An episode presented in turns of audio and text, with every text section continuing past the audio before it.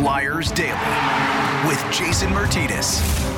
All right, here we go. Brand new Flyers Daily for the 29th of October as the Flyers fall in defeat yesterday against the Anaheim Ducks. A final score in the game of 7 4. We'll get to the particulars in a moment. Flyers Daily is presented by Ticketmaster. Make more memories live. A lot of goals in this game, obviously, 11 total, and a lot of assist, which means the Flyers are going to make some big time donations along with Penn Medicine for the Penn Medicine Assist.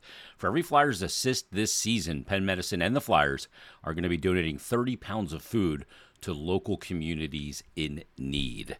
So, Penn Medicine and the Penn Medicine Assist, and lots of them on the docket in an 11 goal game where the Flyers outshot Anaheim 31 24. Really, in the first period, the Flyers dictated the pace of play, had the puck more, had a lot more more high danger chances than Anaheim did. But Anaheim, give them credit to their uh, to their very much liking, they were able to capitalize on their chances. And just 58 seconds into the game, they get on the board when Ryan Strome picks up his second goal of the season. He's the leading point getter for Anaheim coming into the game. And again, Sam Ersson getting his second start of the season and just not an ideal way to start.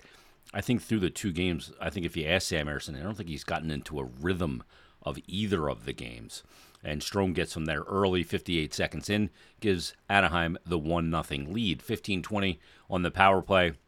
It's the Ducks who extend their lead when Frank Vatrano picks up a power play goal. Then we head to the second period, Flyers down 2 0, and Vatrano picks up the next goal at 6.58 to make it 3 0. And then Riik picks up the fourth goal of the game, 4 0 all of a sudden the Anaheim Ducks. But the Flyers, a few minutes later, answer when Cam Atkinson picks up his fifth goal of the season, makes it 4 1. And just 36 seconds later, the Flyers get another one, this time from Travis Konecny. Beautiful pass, cross ice pass from Sean Walker. And Konecny doesn't take time to get that puck on a stick and gather it and then shoot.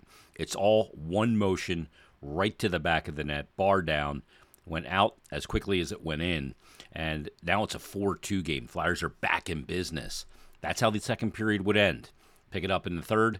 It's the Ducks who go on the power play. Trevor Zegras picks up his first goal of the year to make it 5 2. Then Brett Leason picked up a goal to make it 6 2.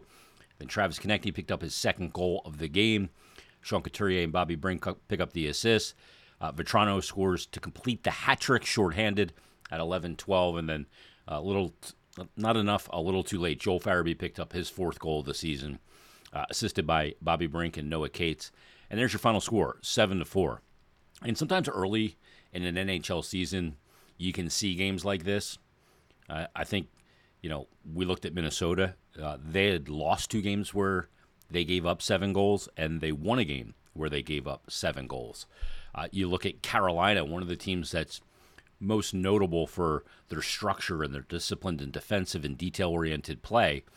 They've given up six goals in a loss to the same Anaheim team.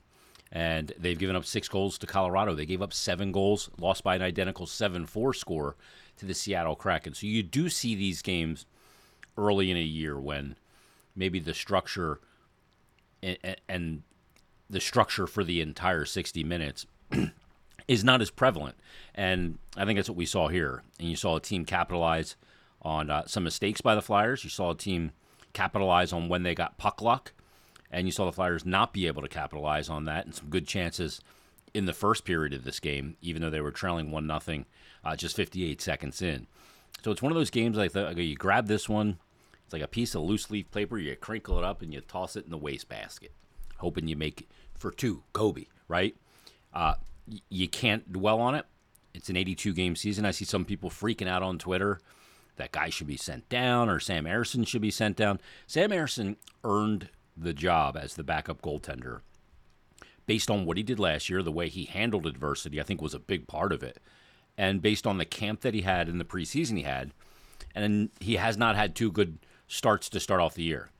And this game in particular uh, is one that I would refer to as a save percentage killer for a goalie. Anaheim only had 24 shots. He gave up seven goals. That's gonna that's a crushing save percentage, especially early in the season. And for a backup goalie that's not going to play 50, 55 games, it's one that's going to weigh his uh, goals against average down probably for the entirety of the season. That's just the reality of the situation if he plays around 25 games. Um, Sam, I don't think has, you know, given the situation, has had either game, like I said before, where he could really get into the game, feel the game, develop a rhythm. You know, the first game he plays, they're on top of him right away in that one. And they get a couple of early goals, and then obviously 58 seconds into this one before the team gets down 4 nothing, and it kind of snowballed on them. And sometimes for a goalie, it's not the amount of shots you get, it's the kind of shots you get early into a game that can build up your confidence and put you in a position where you just feel bigger and bigger with every save you make. And some of those are just easy, clear sighted shots from decent distance, and then everything gets easier from that point on. Uh, that has not been the case in these two games for Sam Ersson. Uh, I know the Flyers are carrying three goalies right now in Felix Sandstrom. It's not affecting Ersson in his preparation in any way, shape, or form. That's my belief. I've been out of practice and see Sam Ersson takes every rep he's supposed to. The three goalie, the really the only one that it affects is Felix Sandstrom, who doesn't get the reps in practice that Ersson and Carter Hart are getting. I think they had this one circled on the calendar to get Ersson in and not in a situation where it's been two weeks, two plus weeks uh, since his last game played. Um, but it was a struggle for him in this game. It, it's a team sport. Uh, I thought the structure in front of him at times broke down, and the puck luck for Anaheim was there. That's hockey. That's in a nutshell. It, this is not a game. It's one game to freak out over. Um, just like I've said in yesterday's episode, I think it was. Uh, you're not as good as you are. You think you are when you've played a really good game, and you're not as bad as you are that you may think you are when you've just come off a really bad game. So the the truth lies somewhere in the middle of that. So this is the recent game. It was a disappointing game, the second game of a four game homestand. Uh, but the Flyers will have to use it, regroup, learn from it, and move forward into the game coming up on Monday against uh, a team in Carolina, a very good team that hasn't gotten off to a particularly great start. Um, does that make Carolina more dangerous? Or uh, look, I think they're more dangerous if they're they've been playing really well we'll see. They've won their last two. We'll see how it kind of plays out when we get to Monday night against Carolina at Wells Fargo Center for the final two games of the homestand. It's Carolina Monday, and then on Wednesday it'll be the Buffalo Sabres, um, another team that has got a lot of talent there. But we'll see how those teams are. Sometimes it's not who you play; it's when you play them. Know, Flyers got Anaheim feeling pretty good right now. They went into Boston and won in overtime. Anaheim's off to a pretty good start as well. Uh, Carolina, like I said, who we'll see on Monday, is one point ahead of the Flyers, but they've played two more games. They've played five games, or nine games rather. They're five and four on the season, ten points tied with the Rangers, who have also played seven games like the Flyers, ten points, and the Flyers with nine points, a record of four, uh, two and one. So, you know, it's a situation, or excuse me, four, three and one. Flyers played eight games. So, it's a situation where you just got to learn from this, move forward, and not dwell on it.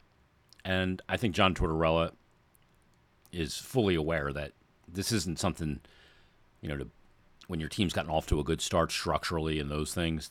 This isn't one to berate them on or make a huge uh, Achilles last stand at.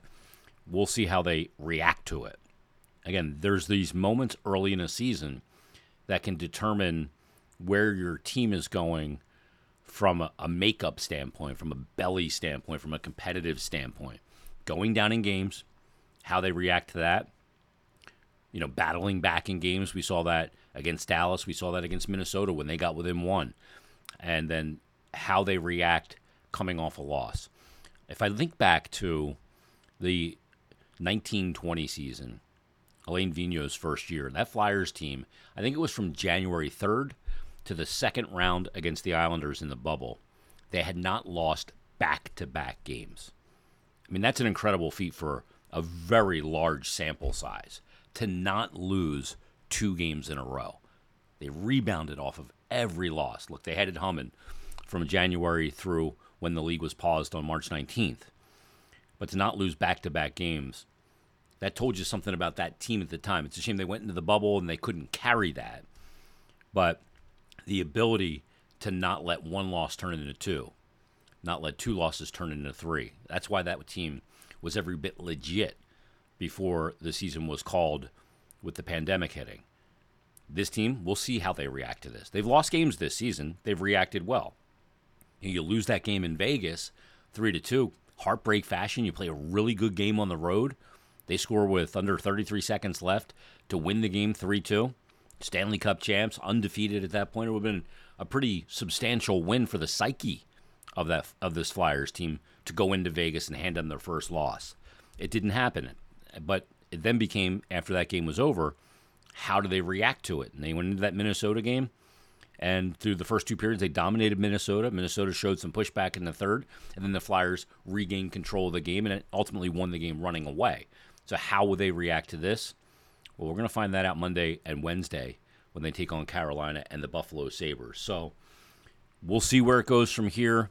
We'll see how it plays out, but it's not one to, to dwell on and start making proclamations. Yeah, I told you this team wasn't going to be any good. It was not a good game. It's a not a good result, but it's not what defines them at this early point in this NHL season. Still a lot of things going to define this Flyers team. So coming up on uh, tomorrow's episode, Monday's episode, we'll have Bill Meltzer going to talk about the week that was. Is this now coming off this loss an opportunity for John Tortorella to get Morgan Frost back in the lineup? That's probably the biggest storyline byproduct of the loss against the Anaheim Ducks. Is this the time to get Morgan Frost back in in the lineup and see how he can perform and see how he can what he can do to not let them take him back out of the lineup. And if you're gonna put him back in, who are you taking out? That's the big question. To me, the really the only viable option would be to take Tyson Foerster out, let him see a game or however many it is from upstairs in the press box. We're starting to see a little bit of this with Leo Carlsson, oddly enough, of the Anaheim Ducks, where they're not having him play every game. He's taking some games where they're not trying to overload him. I'm not saying Tyson Foerster's overloaded. I don't even think he's been a net negative player. He's definitely squeezing it a little bit. He had a great opportunity in the game against Anaheim and passed up the shot. To me, that's a little telling. He's a shoot first mentality guy, a guy that most times is I'll take the shot and answer questions later. That's what he's done at all levels, including the AHL and last year with the Flyers. When he passed up that shot, that was hmm, that was odd to me. So we'll see if Morgan Frost does indeed come back into the lineup, or if there's any other lineup changes along the blue line. I imagine we'll see Carter Hart come Monday night uh, against the Carolina Hurricanes. But we'll discuss all that with Bill and, and the week that's ahead, the week that was, some good things in the week, but uh, the re, you know the lasting game is that seven four loss. We'll talk about that as well. So join us uh, coming up Monday, and we'll preview Flyers Canes on Monday's episode as well. Join us then for a brand new episode of Flyers Daily.